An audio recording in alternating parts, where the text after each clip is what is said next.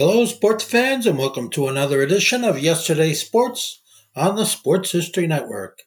And make sure to check out sportshistorynetwork.com slash giveaways. I have two signed books I'm giving away. One is titled No Nonsense Old School Weight Training, and the other is Reliving 1970s Old School Football. We're going to talk about some great sports history from the late 60s and early 70s as we have Dr. Gregory Kaliss on to talk about his latest book, Beyond the Black Power Salute Athlete Activism in an Era of Change. Dr. Kaliss is coming up in just a moment to tell us all about the history. Hey, this is Darren Hayes. You've probably heard me on the Pigskin Daily History Dispatch. Well, welcome to my journey of learning more about sports history, and we're going to do it by learning about the great athletes and the uniforms that they wore, as they both tell a lot about the games that we love and have watched so much throughout most of our lives. These are the chronicles I'm going to share with you on what I've learned through my journey in the Sports Jersey Dispatch. Hello, my friends of sports history. This is Darren Hayes of the Sports Jersey Dispatch podcast. Welcome once again to the Pigpen, your portal to all great things in sports. And uh, today we have a great uh, episode that we're going to be talking to an author of a really fascinating book that uh, really thought provoking and very historic. And it is called Beyond the Black Power Salute athlete activism in an era of change. And Dr. Gregory J. Kaliss is the, the author of it. And uh, we'll bring him in right now. Uh, doctor, uh, welcome to the Pigpen. Hey, thanks for having me. Glad to be here. This is a, a, a, treat to have you on here because your book, uh, I, I, told you before we came on, I, I read the, the cover and, uh, you know, they say don't judge a book by its cover. And I, I should have heeded that warning. But I, said, okay, this is, you know, uh, about, you know, maybe Black Panthers and, and things like that. And, uh, you know, some of the things I expected, most of the things I did not because uh, I love history, and you really took me on a historical journey of things that I thought I knew, but I really didn't, and uh, I appreciate that. Oh well, thanks for saying that. It's great to hear, and and yeah, I think one of the things that I wanted to do with this book was to, you know, a lot of times if people think about athlete activism in the 1960s, they think about Tommie Smith and John Carlos on the medal stand with their fists up in the air, right? That iconic mm-hmm. pose, and there's been a lot a lot of good stuff written about that, and and films made, and uh, but yeah, I wanted to go beyond that. And I wanted to, there's a time, this is a time period of about 12 years that I focus on from 1964 to 1976 when there's a whole lot of stuff happening in all kinds of different sports. And it's men and women, it's professionals, it's amateurs, it's black and white. All kinds of athletes are getting involved in activism. And, and I wanted to tell some of those stories and also see if I could find some connective threads to tie them together. Well, you certainly did that. But let's start back at the beginning. Let's uh, start back with, with you. And uh, I'd love to hear a little bit about your background, sort maybe give us the five cent tour and how you became to the point of writing a book on uh, political activism and, and sports, because it's an interesting mix there. Yeah. So, I mean, I, I this is actually the second book that I've written, um, and, and, the first one that I did came out of my my doctoral dissertation, and I have my PhD in history from the University of North Carolina. Um, and my first book was about uh, the desegregation of, of college athletics, uh, men's college athletics in particular. And I looked, that was a longer time period. Period. I was looking from 1915 to the 70s at, at different case studies of how people responded to uh, the integration of college sports. Um, but when I was doing the research for my last two case studies, which took place in the 60s and early 70s, I just came across so much interesting material about how athletes of, of all different kinds were getting involved in activism. And, and one of the things that I came across was uh, actually foundational to the chapter that I have about the Muhammad Ali Joe Frazier fight. Um, and I came across these letters to the editor in Ebony and Jet in response to that fight. And it was so fascinating how passionate people were about that fight and how deeply they invested that fight with political meaning. And and you know that that meant something well beyond boxing. And i said i've got to come back to that. And um and so i you know i wanted to do more with that. And as i i was doing more with that i also kept you know, wanting to find a book that had a nice summary of all these different athletes who were who were getting involved, and I and I kindly finally came to realize that that that summary and that synthesis wasn't out there, and if I wanted that book, I was going to have to write it. Uh, so that's that's what led me, uh, you know, to to go down this path and and and write this book.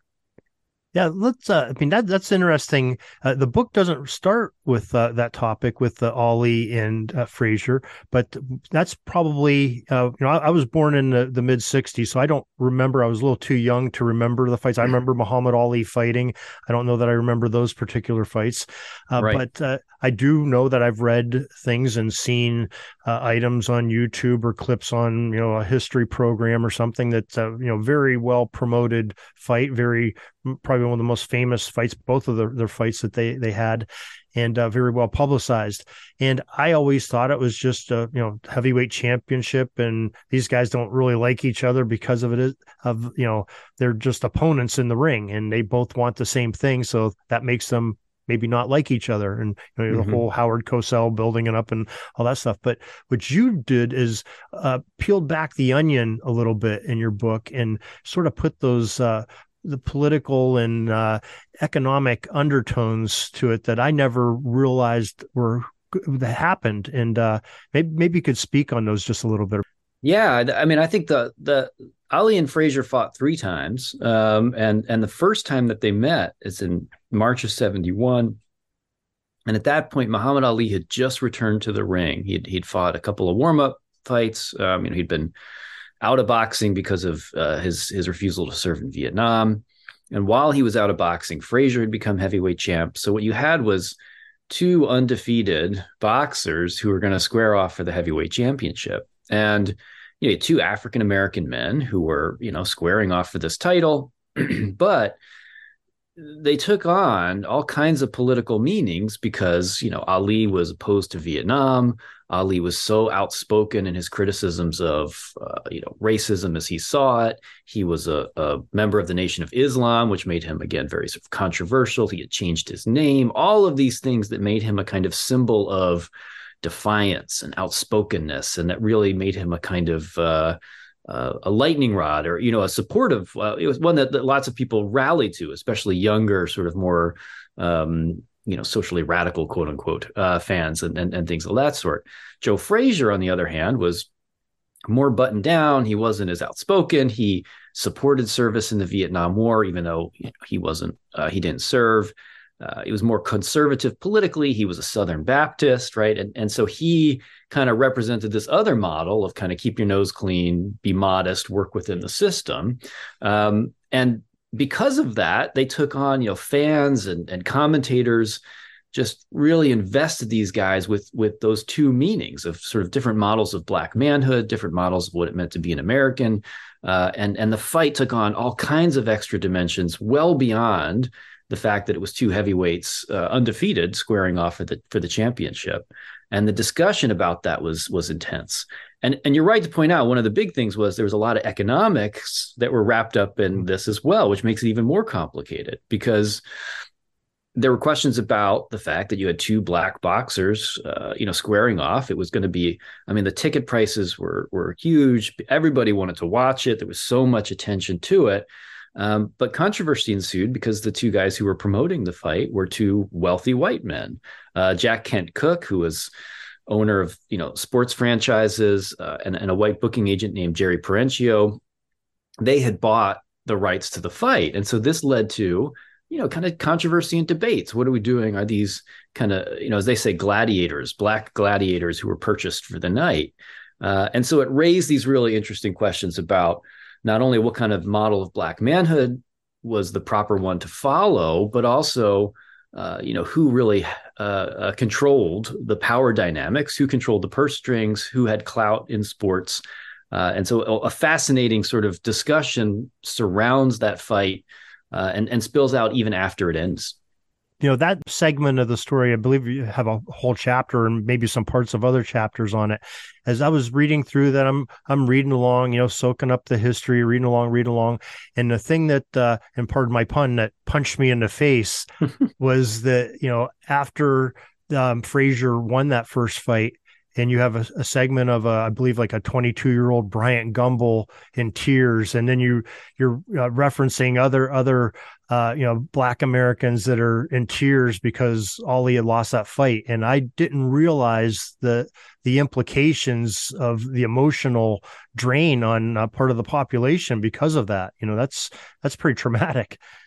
Yeah, it was right. It was astonishing. And and again, that's you know, if you think about where this book was born in a lot of ways, it was born from those anguished letters to the editor in Ebony and Jet. And Bryant Gumbel talked about that, you know, his memory of of walking around in a daze after the fight and people calling into radio stations and just couldn't believe, you know, because Ali represented so much more. Um, in in so many ways, uh, and it, it is. It says something about how sports can take on all kinds of meanings beyond simply the playing field of the ring. Um, and you know, I opened the book actually, and the, the prologue is with Muhammad Ali in 1964 uh, because he's so. If you want to tell the story of, of athlete activism, uh, you know, in that 60s and 70s period, I think you have to look at Ali as the main figure um, around whom so much of this spins and who inspires so many people. Um, and so, you know, I opened in 1964 after he just after he wins the heavyweight championship of the world and he's meeting the press the next day. It's a big upset win. And, you know, he says this astonishing thing to the press, which says, I do not have to be what you want me to be. Right. I'm free to be, you know, who I am. And and that was a as I call it in the book, it's sort of declaration of independence, right? For a black male athlete to say, I am going to be my own person. I'm not going to play by your rules. That sense of defiance. Um, you know, I think when Ali lost, for people like Gumbel, it was crushing because he had you know, kind of stood up and been himself and not not sort of played along with the power structure, right? He had really sort of been his own man. And and I think that's what was so crushing to so many people. Never realized the impact of it, but I'm I'm glad that you shared that because uh, you really make a great point of it. And uh, you know, it's not the thing that you throw right out at, at first too. You're you're telling that story and all the implications uh, that are going on with that. Now since you you mentioned the prologue in the beginning of the book mm-hmm. I, I, I really found that interesting. And uh, you really threw me for a loop here because you start off before uh, i believe you have your acknowledgments and then right after that before even the prologue there's a timeline and I'm yeah. sitting there, you know, I'm I, am i am having the title of the book again, the cover of the book in my head. I'm seeing the timeline. I'm reading it. I believe you have like 30 some uh, references of uh, important dates, and I'm sitting there going, "Oh my gosh, okay." Now you read your bio. He, he's a professor, and I know what textbooks are. They give you the answers at the back of the book. He's giving me all the answers before the the story starts, and I'm I, I said, "Okay." Uh, you know, where's this going to go from here? And it was interesting how you did it. And you went into the, the prologue, but uh, then you went into um, the chapter by chapter synopsis at the beginning, which again, I'm like going, wow, how, where's he going to go from here? He just, did he just tell the story? Did he, but it, it is unbelievable how you took you you planted that seed those those couple seeds in the beginning and boy did they blossom as i got into the chapters of the book uh, you know like you said, you you talked about Ali a couple times in there, mm-hmm. and we got in that Ali Frazier part. Boy, it was very expansive, and so I appreciate you. You took my my mind on a little journey that was unexpected, and uh, those are always a little bit delightful when you're reading a book. Oh, good. Thanks. Well, yeah, you know, that's a, it's interesting. I, I hadn't really thought about the idea of that table of contents, uh, you know, giving anything away or, you know, and I, I think I wanted to include that in some ways just so that if people could, uh, you know because part of the whole the point is to think about the fact that all these things are happening in in a very concentrated time period. And to put them in dialogue with one another because the way i arrange the book is to do sort of case studies of certain issues or certain uh, you know major events right depending on what the chapter is. And so I thought it would be helpful to have that timeline to refer back to to think about, okay, this is happening at the same time as this is happening, and, and just kind of keep that structure, right? So we could refer back to it. Um, but yeah, as you said, also to plant some seeds to say, here are some of the things that are coming coming up. Let's see what we can make of them, right? What are the larger meanings? What are the larger insights we can get by looking at all of this stuff together? Sort of have, uh, you know, after Ali, and as you sort of getting the beginning of the book, you you sort of you bring us to what my expectation was by the title. You're talking about John Carlos and Tommie Smith at the Olympics and the, protest of the black gloves uh, being raised in, in the air. And then you you take us on the journeys of some of the parts unknown to to me, you know, maybe not being old enough to remember it and maybe not uh, paying attention close enough uh, in uh, history class or whatever. But uh, you know, I, I really appreciated uh, how you did that and uh, you know, especially uh, being a, a, football historian, a football guy, I loved the Jim Brown story, and I knew most of it, but I didn't know the the details of it. And maybe you could talk a little bit about Jim Brown and the, the Black Economic Union.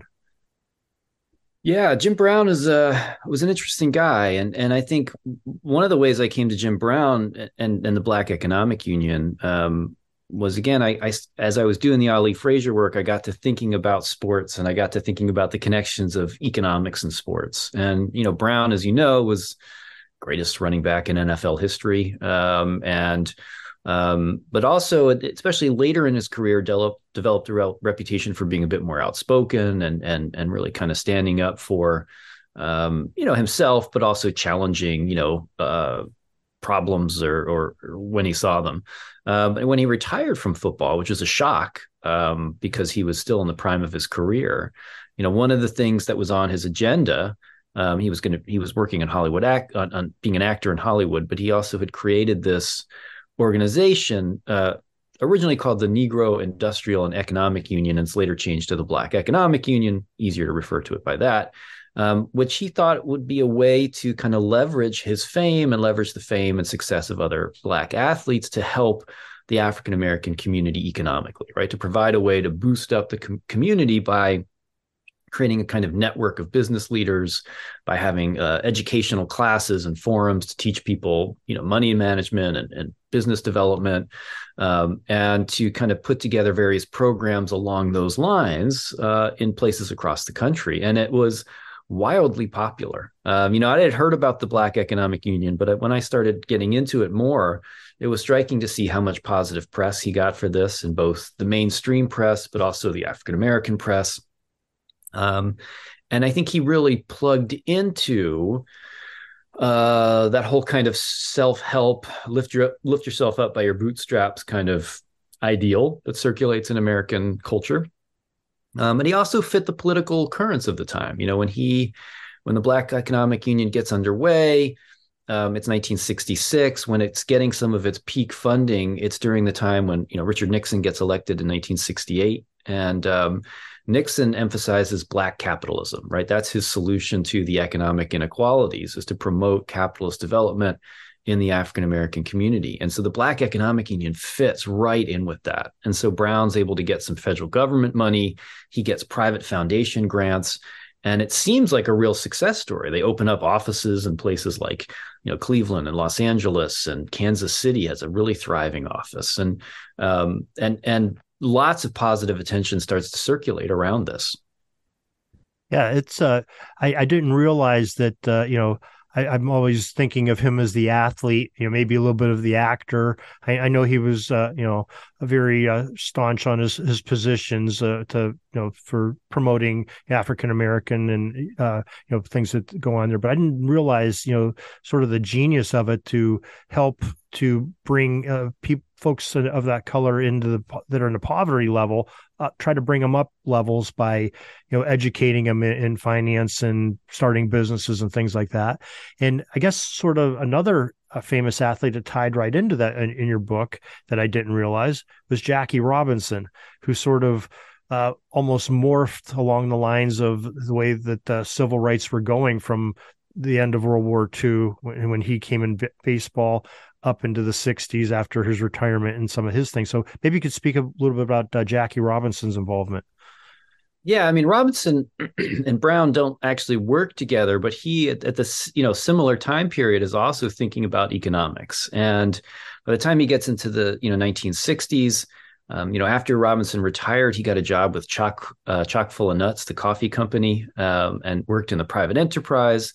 Um, and he uh, established he he thought that the answer was establishing banks, right? Banks in the African American community that would lend money to uh, black businesses, black uh, leaders, and uh, began to work, uh, you know, in the '60s doing so. Um, and so again, you know, Robinson was also, I mean, both Jim Brown and Jackie Robinson were fairly conservative fiscally. You know, that is to say, they put their faith in the kind of capitalist marketplace and they thought, you know, get access to it, you know, get African Americans access to it and let them, and they'll be able to sort of fight their way up uh, you know, and and and achieve parity with uh, white America. And um, slightly different models for how to do it, but they're both thinking along those lines. Yeah, both of them were, were very uh, clever men, and, and and the folks that they had, and their ideas were, uh, you know, may, maybe they weren't the successes that they had planned, but they really planted some seeds that sort of had some residual effect that uh, really affected the country and the world. Yeah, and that, and and it's interesting though too because both of them I mean, Robinson's Bank, and I'm actually I have to embarrassed to say I'm blanking on the name right off the top of my head. I want to say it's Freedom National Bank, but I, I could be slightly wrong on that. But you know, Robinson's Bank lasts for a while, um, and and does a lot of good things. Brown runs into trouble because he's dependent on political support, you know, and he's he's he's aligned with Nixon, and you know, in fact, he endorses Richard Nixon for president in 1972 and that's very controversial in the African American community because, you know, there's a lot of people who aren't thrilled with Nixon in the black community at that point. Um, and but but Brown is like a hand with a handful of other prominent African American uh, entertainers uh, and business leaders who endorse Nixon, people like Sammy Davis Jr. Um, and others, and it it it sort of creates a little bit of a wedge, right? So some people in the African American community are, you know, looking a little bit of a, askance at him, and they also think that he's, uh, you know, kind of currying up favor and getting money from the government, but is he really, you know, kind of distributing that as as equitably and fairly as he can? And then, of course, Nixon runs into, as you know, a, a wide range of problems in the 70s where the scandals start to break out and Nixon loses clout and loses power, and suddenly Brown, who'd been reliant on those that kind of federal help, he starts to see that wash up, and and so the BEU kind of crumbles and, and fades away a little bit. And some of the branches last. Kansas City branch goes on for decades. Um, but not nearly to the same sort of presence that it had in, in the late 60s and early 70s when it was really a, a kind of vibrant thing. Um, and so one of the questions, you know, I do do ask in the book though is how much of that you know sort of faith in the market economy how much will getting you know just that idea of getting into the economy is that enough? Or, or is there more that's needed here? Uh, you know what's really going to be needed to sort of change the power dynamics and, and and sort of change the wealth gap more permanently? Yeah most definitely. Some some great points that you bring up in that now you you have a sort of in that flow and sort of like again going to the title of the book you know we're we're thinking that it's you know the the racial equality and the civil rights of those uh, items. But you also bring up another su- subject that was very high profile in the the same time frame the 60s and early 70s the uh, gender equality. And uh, you you have a, a young lady uh, tennis star that sort of uh, is the face of that. And I'll, I'll love to hear you speak on, on this topic yeah, so Billie Jean King um, comes to prominence in the late 60s. Uh, it's amazing how much of this stuff, you know, crosses over in this time period. Um, and I put Billie Jean King and Jim Brown together in that in the first chapter, or the first body chapter, I guess you could say, of the book. Um, which in some ways is an odd pairing because it's a man and it's a woman, it's a black athlete, it's a white athlete, very different sports but both of them are interested in economics and both of them are interested in using their cloud as athletes to change the kind of economic system. But they're both interested in, in changing the economic game but work within the system. So they're not really interested in tearing down the system or creating something new. They just want to get more uh, you know more wealth more clout within that structure. So for billie jean king it's about it's about pay right? Women's tennis players are paid scandalously you know, much less than the, their male uh, counterparts. And uh, Billie Jean King and some of her peers are driven over the edge. You know, when there's one tournament that's scheduled, and I want to say that the the men's winner, I might get the number slightly wrong off the top of my head, but it's something like the men's champion is going to come away with you know twelve thousand dollars, and the women's champion is going to get fifteen hundred dollars or something like that, or twelve thousand dollars versus fifteen hundred, right? Something along those lines. And um, that drives King and, and her, you know, fellow women tennis players, understandably, um, a little bit crazy, and so they they they vowed to, to do something different, and and so Billie Jean King really leads the charge to create a separate tour, a new tour for women's uh, players, the Virginia Slims Tour, um, and the idea here is to get better pay for women's players. Uh, and, and, to really empower them so that they can use their market value to get more equitable pay. And it's a, you know, we think about contemporary, and of course I make these connections, but the, the more recent debates with uh, the women's soccer team, the women's national soccer team pushing for equal pay, I mean, you can find a, a much earlier version of this with Billie Jean King and these uh, women's tennis players who are fighting much the same battle, except they're doing it in the early 1970s. Yeah, was extremely interesting. And then you you sort of take uh, you know Billie Jean, you fast forward her into you know the the the big game, uh, probably the one she's most famous for, and that's the one with with Bobby Riggs. Uh, you know for sort of that uh, that battle of the the genders, and uh, I I you know, I knew of that story. I, I knew that she had defeated him, but again, I didn't appreciate the the implications that would happen to the country. And I, you know, I thank you again for for giving the details on that. And maybe you could speak to that. Yeah, that's. I mean, it's a huge moment. The battle of the sexes. Uh, I think one of the things that was most surprising for me as I was doing the research and the writing about that is just how many people tuned in to watch. I mean, it was something like 25% of the American you know viewing population was watching that game right? I mean it mm-hmm. was a again it was a huge phenomenon. In the same way that the, that ali frazier fight was this huge kind of cultural touchstone moment that everybody tuned in.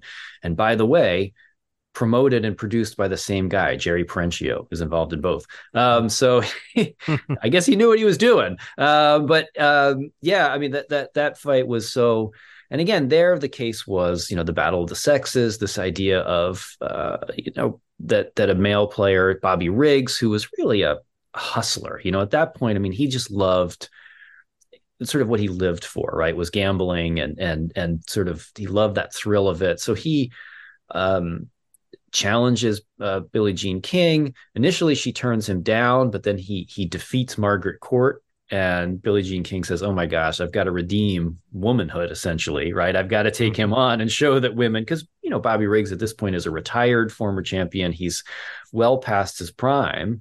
Um, and so you know, there's all this hype and buildup, right? You're going to put, you know, male men versus women on the tennis court. Can women really play? Uh, you know, can a woman defeat a man? Um, and it it takes on. We think about context, one of the things we haven't talked about too much here is the context in terms of civil rights, in terms of women's rights.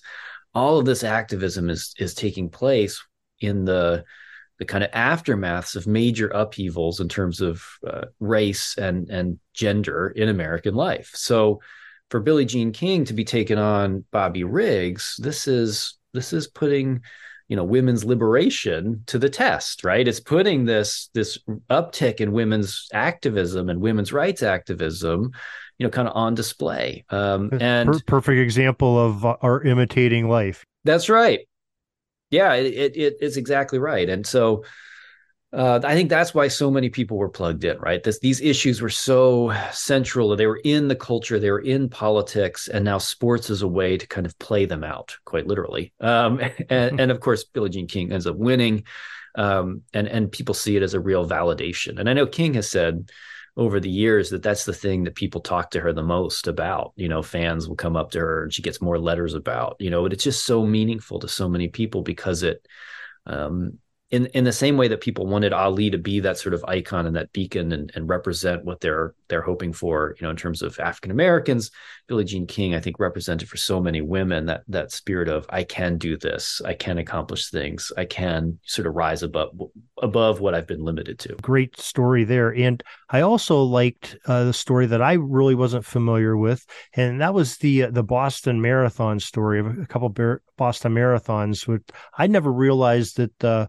women had not been able to run in a Boston Marathon as I mean as late as the the 60s, and you you had uh, you know these these uh, two ladies, uh, Switzer and Gibbs, that uh, ended up you know.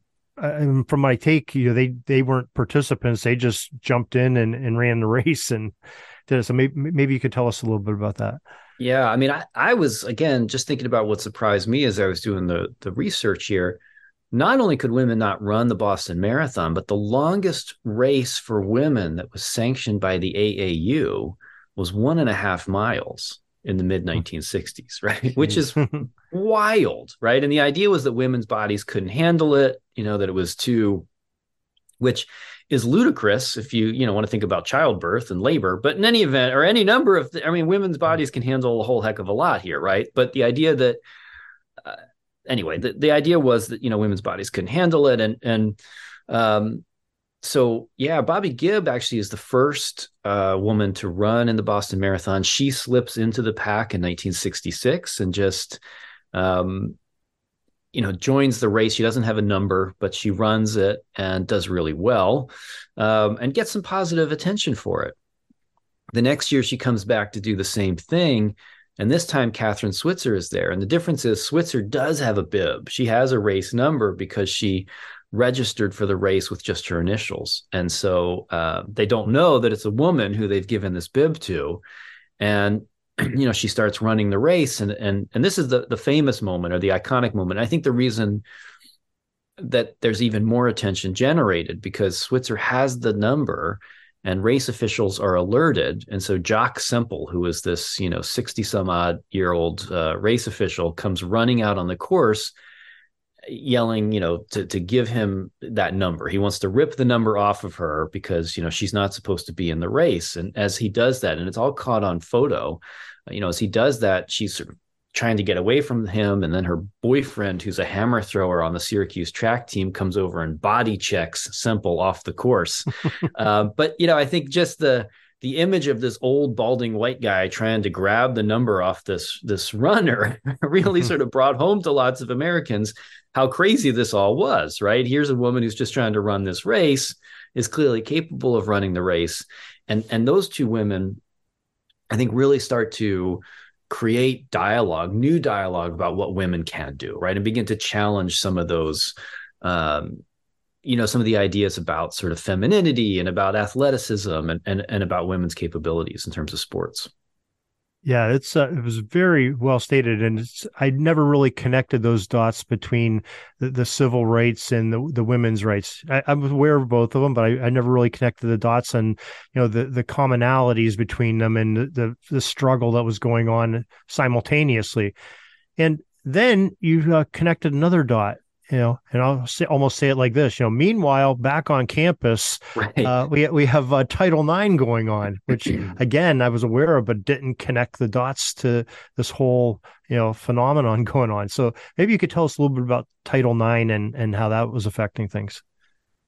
Yeah, and, uh, Title IX was passed in 1972. Uh, so if we want to think about time wise here, that's Gibb and, and, and Switzer 1967 uh, Billie Jean King launches Virginia Slims in 71, and, and the Battle of the Sexes is 73. So, right as all of that's happening, Congress passes Title IX um, of the higher education. It's an amendment to the Higher Education Acts. And if you look at the language of Title IX, it actually doesn't say anything about sports. Uh, you know, if people if people know Title IX now, they think it's about sports and they think it's about uh, preventing sexual assault. And those are both sort of side effects of what the legislation actually is, which is basically to make sure that that women students have access to all the kind of features of, of education that male students do, right? And so sports just happen to fall under that.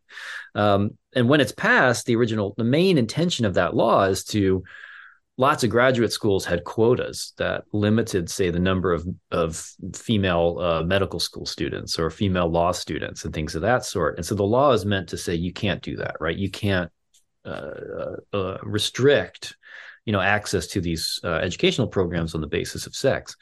But almost as soon as the ink is dry, people realize that there are implications for sports because any any federal institution that receives or any institution that receives federal financial aid has to provide these equal opportunities. And since pretty much every uh, school uses federally subsidized loans, they're receiving federal aid at least from that, right? So suddenly people say, "Oh my gosh." Um, and it's a long slog, and I talk about some of the details in the book. I won't belabor them now, but um, but Title IX is transformative, and and it's it's uh, you know transformative in terms of it finally kicks uh, high schools and colleges into gear to start providing opportunities for women in sports. Um, and again, it's a long, slow battle. The NCAA tries to dig in its heels. Colleges and universities try to dig in their heels and prevent it. Um, but obviously, we can see the the the effects where in the early 70s, I mean, literally, athletic department budgets at schools would be less than 1% of an athletic budget would go towards women's sports uh, and, and many major schools, mm-hmm. which is wild, especially because you think often those athletic departments are funded in part or mostly by student fees. So women were paying in student fees and getting nothing in return for them, right? Because the budget was so small. Mm-hmm. So, um, so yeah, I mean, the fact that U.S. women's soccer is dominant is uh, in globe, you know, global level, you know, is is really a product of Title IX, providing opportunities for women athletes that um, that that otherwise wouldn't have been there. Yeah, it's uh, and, and you you definitely uh, brought those points home, and you had a lot of little uh, stories that were very interesting. You know, the, the Charlie Scott story for your, your alma mater, uh, yep. UNC, and uh, you know the Wyomia Tyus, and uh, you know some of those stories which are fascinating. I won't re- ruin them for the readers, you know, because it's uh, great for the the book. But um, uh, why don't we, uh, Greg? Why don't you uh, give the title of the book again and where people can get a copy of it? We've sure. Uh, it's called uh, "Beyond the Black Power Salute: Athlete Activism in an Era of Change."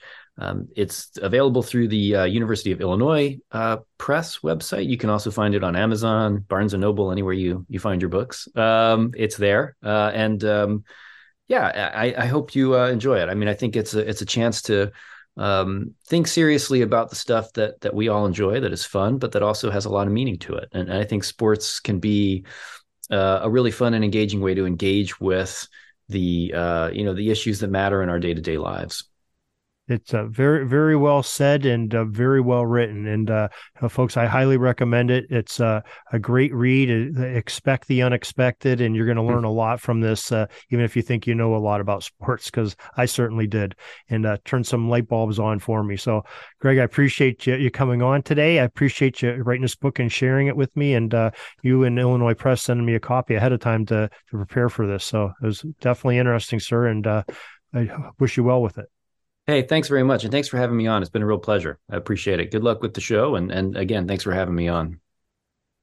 We're dribbling around and see the shot clock's almost out, so we got to put up our shot and come back tomorrow for some more great sports history. We invite you to check out our websites, jerseydispatch.com and pigskindispatch.com, not only see the daily sports history, but to experience the preservation of great events and people that play the games. Find us on Pigskin Dispatch. It's also on social media outlets of Facebook, Twitter, Instagram, and don't forget the Pigskin Dispatch YouTube channel to get all your daily sports history. Pigskin Dispatch is happy to be associated with the Sports History Network, the sports headquarters of yesteryear, found at sportshistorynetwork.com. This podcast is part of the Sports History Network, your headquarters for the yesteryear of your favorite sport. You can learn more at sportshistorynetwork.com.